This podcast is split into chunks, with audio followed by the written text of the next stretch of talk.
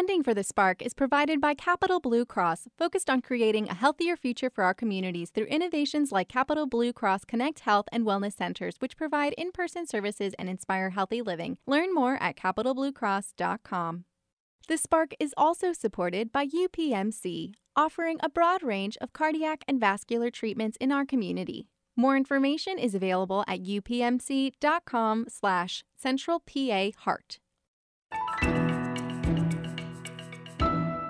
Welcome to the Spark. I'm Scott Lamar.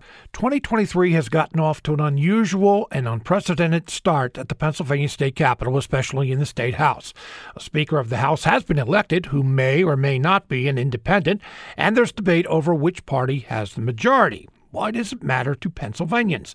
Those are just a few of the issues we discuss on the Spark today with Katie Meyer of Spotlight PA. Katie, welcome to the program. Thanks so much for having me, Scott. All right, so before we move to the Pennsylvania House side, I want to talk about uh, constitutional amendments and the Pennsylvania State Senate, because this is an area where voters may have a direct say in the future of Pennsylvania. Tell us about those uh, three constitutional amendments being considered in the Senate where there is a Republican majority. Yeah, so this is really interesting because uh, just to kind of back up for a second, one of the main things that we've been discussing in the House is how and when to pass this constitutional amendment to create a two year window for victims of child sexual abuse to sue their abusers, even if the statute of limitations has already expired. And this has been something that I think many of uh, the listeners uh, of WITF have heard about before. It's been in the works for a really, really long time. Um, and where it stands now is it needs to pass the House and the Senate one more time, and then it goes to a ballot referendum, a statewide vote in either you know the May election or the November election. It depends on when they get it done. You know, time's getting short to get it done in May. Um, in between there, the Wolf administration messed it up the last time that this amendment passed. They didn't advertise it correctly, and so the legislature had to start over from scratch. This has been deeply difficult for this community of survivors that's pushing for this amendment. So that's an amendment, and we'll get into this a little bit more later. But that amendment is in the center of this power struggle in the House right now to do with who's the speaker. Um, Republicans now in the Senate, and they control the Senate, they've passed it along with two other amendments that are more controversial that are tied to it. Now, they would go to the ballot as separate amendments, but they're all tied together, passing the House and Senate. And, you know, this is all of like kind of dubious legality, but basically, like if they pass it, they pass it. Um, so, anyway, the other two amendments that are attached are uh, a requirement for voter ID at the polls and uh, a change that would make it easier for the legislature to override the governor's regulations. And so these are both, you know, pretty significant amendments Democrats don't like them. Um, and now they're tied to this very, very important amendment. You know, someone just tuning in who may not pay close attention may hear that and say, boy, that's real inside baseball, if you will. Yeah. But there are real world implications for these things, not just who was elected Speaker of the House, whether that Speaker is an independent. What are some of why why does this matter to voters, to Pennsylvanians? Yeah, so just in, in terms of just divorced from the political uh, maneuvering that's going on in the background around these amendments, um, they're they're a big deal. So the regulations one, that's kind of the quickest to explain. It, it changes the balance of power. Right now, the governor has a lot of power to issue regulations about you know various things. In, during the pandemic, this was a big deal because Governor Wolf um, issued a lot of executive uh, orders and exercised those powers to a great extent. And this would basically give the legislature the ability to override it through uh, votes. And uh, so, again, just changing the balance of power, that's always a really big deal. Um, voter ID, this is again something that comes up a lot. Pennsylvania back in 2012 had a really strict voter ID law. And the challenge with voter ID is always that you know, when you vote in Pennsylvania at the polls for the first time, you're supposed to prove who you are anyway. But um, this would require that everybody every time go to the polls and have an ID with them. Now, most people have ID. Elderly people sometimes don't. People with you know disabilities, people who are allowed to vote, can vote, want to vote, but don't always have that uh, that identification on hand. People in nursing homes, this is often relevant. So, you know, this is always controversial. You know, should we uh, need this ID for security purposes, or should we like err on the side of accessibility? And uh, the compromise that sometimes comes up and that Democrats have kind of started to get on board with is that um, yes, some form of ID is required, but the requirements are really, really broad. And uh, that would allow for um, sort of uh, fail safes, like, for instance, somebody who doesn't have ID being able to go to the polls and then cast a provisional ballot and later prove their identification or being given a free ID just for the purposes of voting that you know the Department of State mails out. So these are all options, but the challenge with this amendment is it needs what's called enabling legislation. And so it's not complete, basically. Uh, if passed, the legislature would be required to require voter ID, but they would then have to go in and kind of set up the specifics. And so that leaves this big question of like, what are people actually going to be voting for if they vote to require it? You don't know until the legislature does it. So that's a big one. And then, of course, we've got the child abuse amendment. And that one, again, as I said, has been in the works for a long time. And uh, basically, it stems from massive sexual abuse in the Catholic Church. It's championed by Mark Rozzi, um, a Democrat who's now the Speaker of the House, who says he's going to act as an independent. And again, we'll get into that, I think. But um, he uh, was abused by a priest as a child and uh, has championed this throughout his career. And uh, many, many other survivors in these situations have as well. And the case that they make is when you're abused as a kid, it often takes you a really long time to come forward. And these crimes are statute limited in Pennsylvania, which means you can't sue after you become an adult usually. And again, there's different civil and um, criminal statutes there. But for the purposes of this, um, this would open a two year window for people to have been abused in the past whose statute of limitations have expired to sue their abusers. And uh, it would be a big deal and an enormous win for this community that's pushed for it for a really long time. Oh, they've been frustrated uh, over the past uh, five, six years, especially by what you mentioned earlier that the administration messed up and uh, didn't legally when when voters would have had an opportunity to to, to vote on it or, or excuse me when you know the, the legislature there would have been something that, that the, the legislature would have done and the, the voters could have voted on it but it didn't happen so it had to go through two consecutive sessions of the House and Senate then be yeah. uh, you know uh, go to the voters you know one of the things that uh, as you're describing like the regulatory uh, you know, uh, pulling in the regulatory powers of the governor. A lot of this has grown out of, and when I say a lot of this, meaning the constitutional amendment, using constitutional amendments, grew out of Governor Wolf and the Wolf administration, what the governor did, the administration did during the COVID pandemic, and you know how the governor, the regulations that the governor's put on. So they're taking power away from the governor, getting around. You know, a constitutional amendment doesn't require where the governor can't veto a constitutional amendment, the legislation. Is this the way Pennsylvania is going to be governed in the future? Well, that's a very interesting question because, of course, the dynamic that we're talking about is a Democratic governor uh, against a pretty conservative Republican dominated legislature. That's been the case for uh, Governor Wolf's entire tenure up until right now. Um, no longer are both chambers uh, controlled by Republicans. The Senate still is, but more narrowly than it used to be. And the House is in a very strange position right now where Democrats won more seats, one more seat, like a single additional seat in uh, November, but now have three vacancies. So they're down a few. So when the Democrats are likely back to full power, we don't, of course, know who are going to win those special elections, but it's likely they'll be Democrats. So Democrats will have 102 members, Republicans will have 101.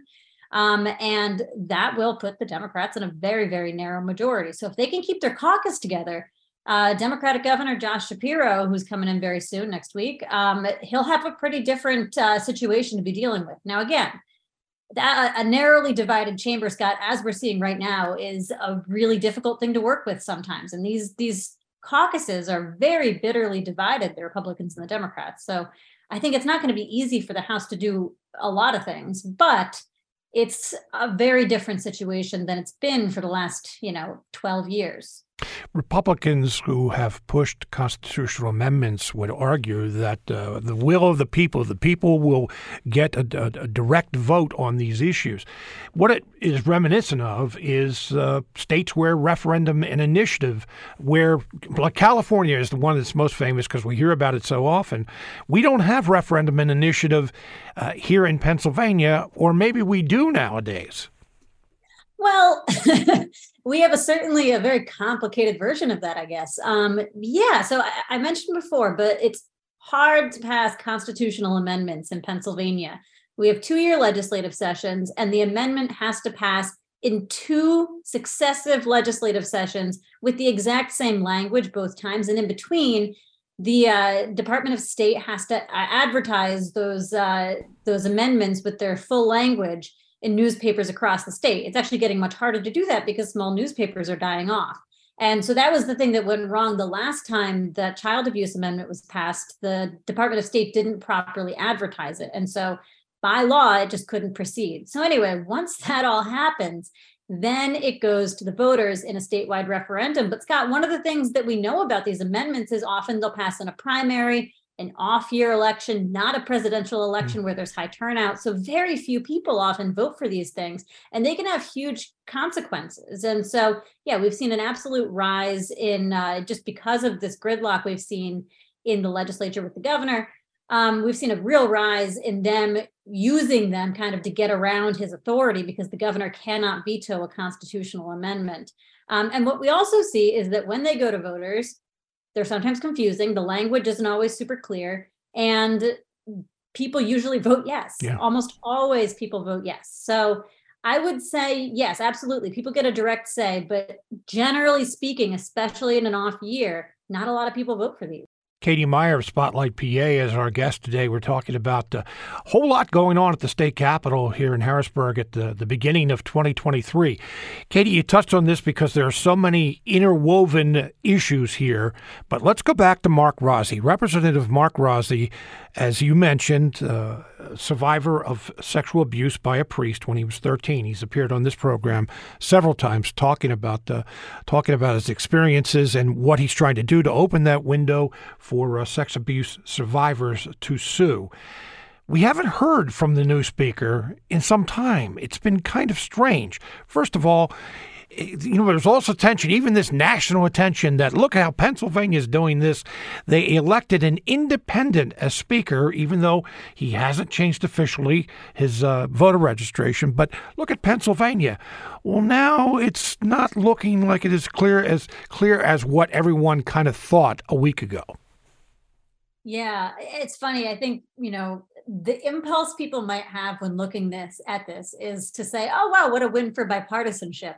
but it's I, I, wouldn't say it's quite that. Um, so yeah, just to kind of start at the beginning, I mentioned the House and Senate are very divided and very close. I'm sorry, the Democrats and the Republicans in the House are very very closely divided, and so then Democrats also they have technically they won a majority, but they have three vacancies. One member passed away, two more left to take higher offices. And so Democrats going into the first day of the session, swearing in day, um, they had 99 members. Republicans had 101. And uh, on swearing in day, you usually do two things. You elect a speaker, the person who presides over the entire chamber. It's almost always a person from the majority. Um, and then you also adopt rules. And these are they usually don't change too too much year to year, but they can, and the rules are really important. They just opt they they determine how the chamber operates, and uh, they you know decide who's on committees and how many people from each party are on committees. So these are important things. Um, so anyway, we go in. Republicans have a functional majority. They have more people on the floor. Democrats will probably win back the majority either in February or in May, depending on when a court says special elections are going to be. So that's just the scene that we've set. Um, Republicans, it turns out, they have more members, but they cannot quite keep their caucus together to vote for one of their own members for speaker, a speaker again who probably only served temporarily.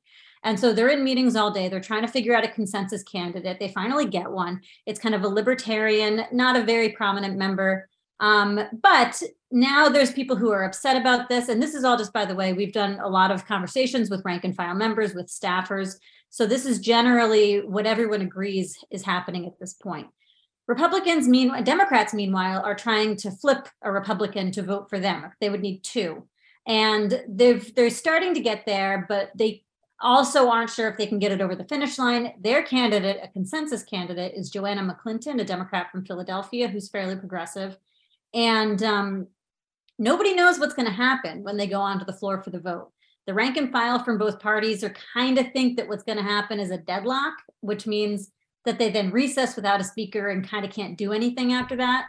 And uh, then something very, very unexpected to everybody in the rank and file, and I think to pretty much every reporter watching as well, was that uh, Jim Gregory, um, who's worked very closely with Mark Rozzi on these issues of child sex abuse, Gregory was also sexually abused as a kid. Um, he's a Republican, and he gets up and he says, I nominate Mark Rozzi. We later learn Republicans have engineered this plan where they've been asking a de- Democrats, and several Democrats have told us this.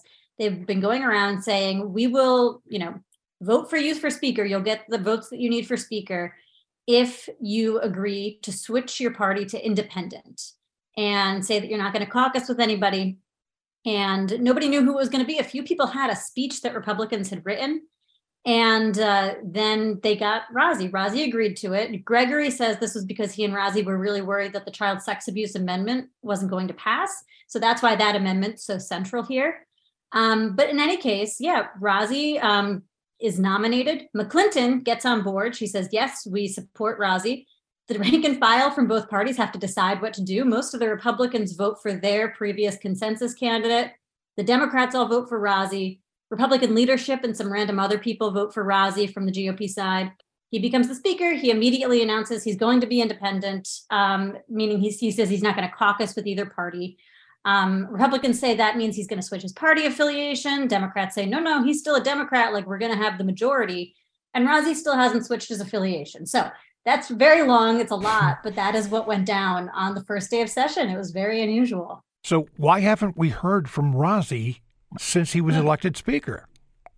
Well, um, Rozzi has been so far. Uh, I think he's tried to stay out of the you know daily politics of everything. He's in a really tough situation. Um, but basically, there have been several things that have happened. Rozzi hasn't switched his res- registration yet, and uh, it's not clear if he's going to. He hasn't said anything about it. Jim Gregory, who again is a very close ally of Rozzi's, the Republican who nominated him, has said he's lost faith that Rozzi's going to do it, that he feels like Rozzi isn't holding up his end of the bargain. He actually urged him, he sent a letter urging him to step down as speaker, just like a week after uh, Rozzi was sworn in. Um, now, meanwhile, they were supposed to, like, again, this is the other major thing the House has to do. They have to adopt rules to, for the chamber so that it can operate. And they have not been able to do that. And so Rozzi's kind of role in all of this has kind of been to broker because with him as speaker, the rest of the both of the other um, chamber caucuses, the Republicans and the Democrats, they both have 100 members. So he's kind of the tiebreaker now. So he's got to like negotiate between these two caucuses. And so far, he's again tried to seem pretty independent. He's pledged to be independent, but uh, he also ha- they haven't been able to get to a consensus on what the rules are going to be. And so, and he's also said he really wants them to pass this amendment. They tried to do a special session. They didn't get anywhere because they couldn't adopt rules. Um, a special session is kind of urges them to only act on one thing. Um, but meanwhile, now you know this this amendment. He said he doesn't want to move anything else until this amendment passes, the child sex abuse amendment. And you know the Senate has log rolled it with all these with these two other amendments that are more controversial. So it's just really not clear what the House is going to do next. Again, they don't have rules.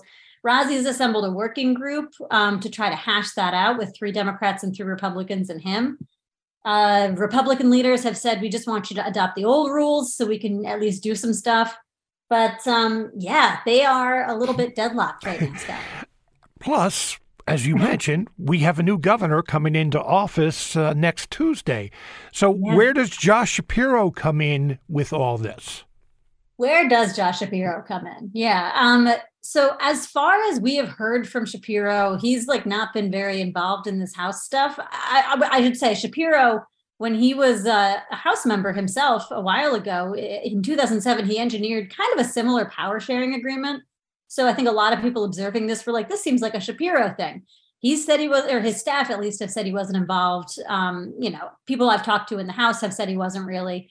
So, you know, this is just all makes for a very interesting time for Josh Shapiro. On one hand, the Democrats are going to have at some point, probably if they win the elections, they think they're going to a majority. So that's great for him.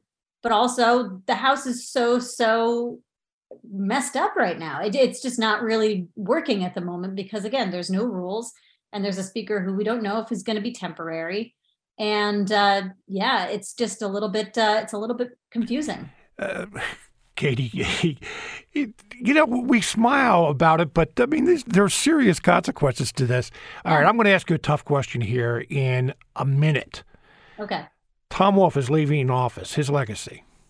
Oh wow! So yeah, Spotlight just had a story out on this. I think that the top line that people have told us about Tom Wolf, that we've heard about Tom Wolf, is his style was his own. He wasn't very interested in the glad handing and the horse trading that often comes with the governorship, but it's also a function of the time that he was in, highly, highly partisan times with a Republican legislature that uh, he just did not agree with. And there wasn't a lot of middle ground to do that horse trading that you sometimes saw under Tom Ridge or Ed Rendell, previous governors. So, and the other thing that I think people really told us about Tom Wolf is, you know, he didn't have a scandal for the eight years that he was the governor and people have said that's a testament to you know his his commitment to the ethics of the office. So honestly even the republicans that i talked to they had pretty good things to say about him despite all the fighting over the years. Katie meyer spotlight pa uh, the, my, my favorite word today is horse trading because the, the past half hour we've been talking about horse trading. Hey katie thank you very much for being with us today. Thanks so much scott. You're listening to The Spark on WITF, your home for NPR and discovering all things local. I'm Scott Lamar.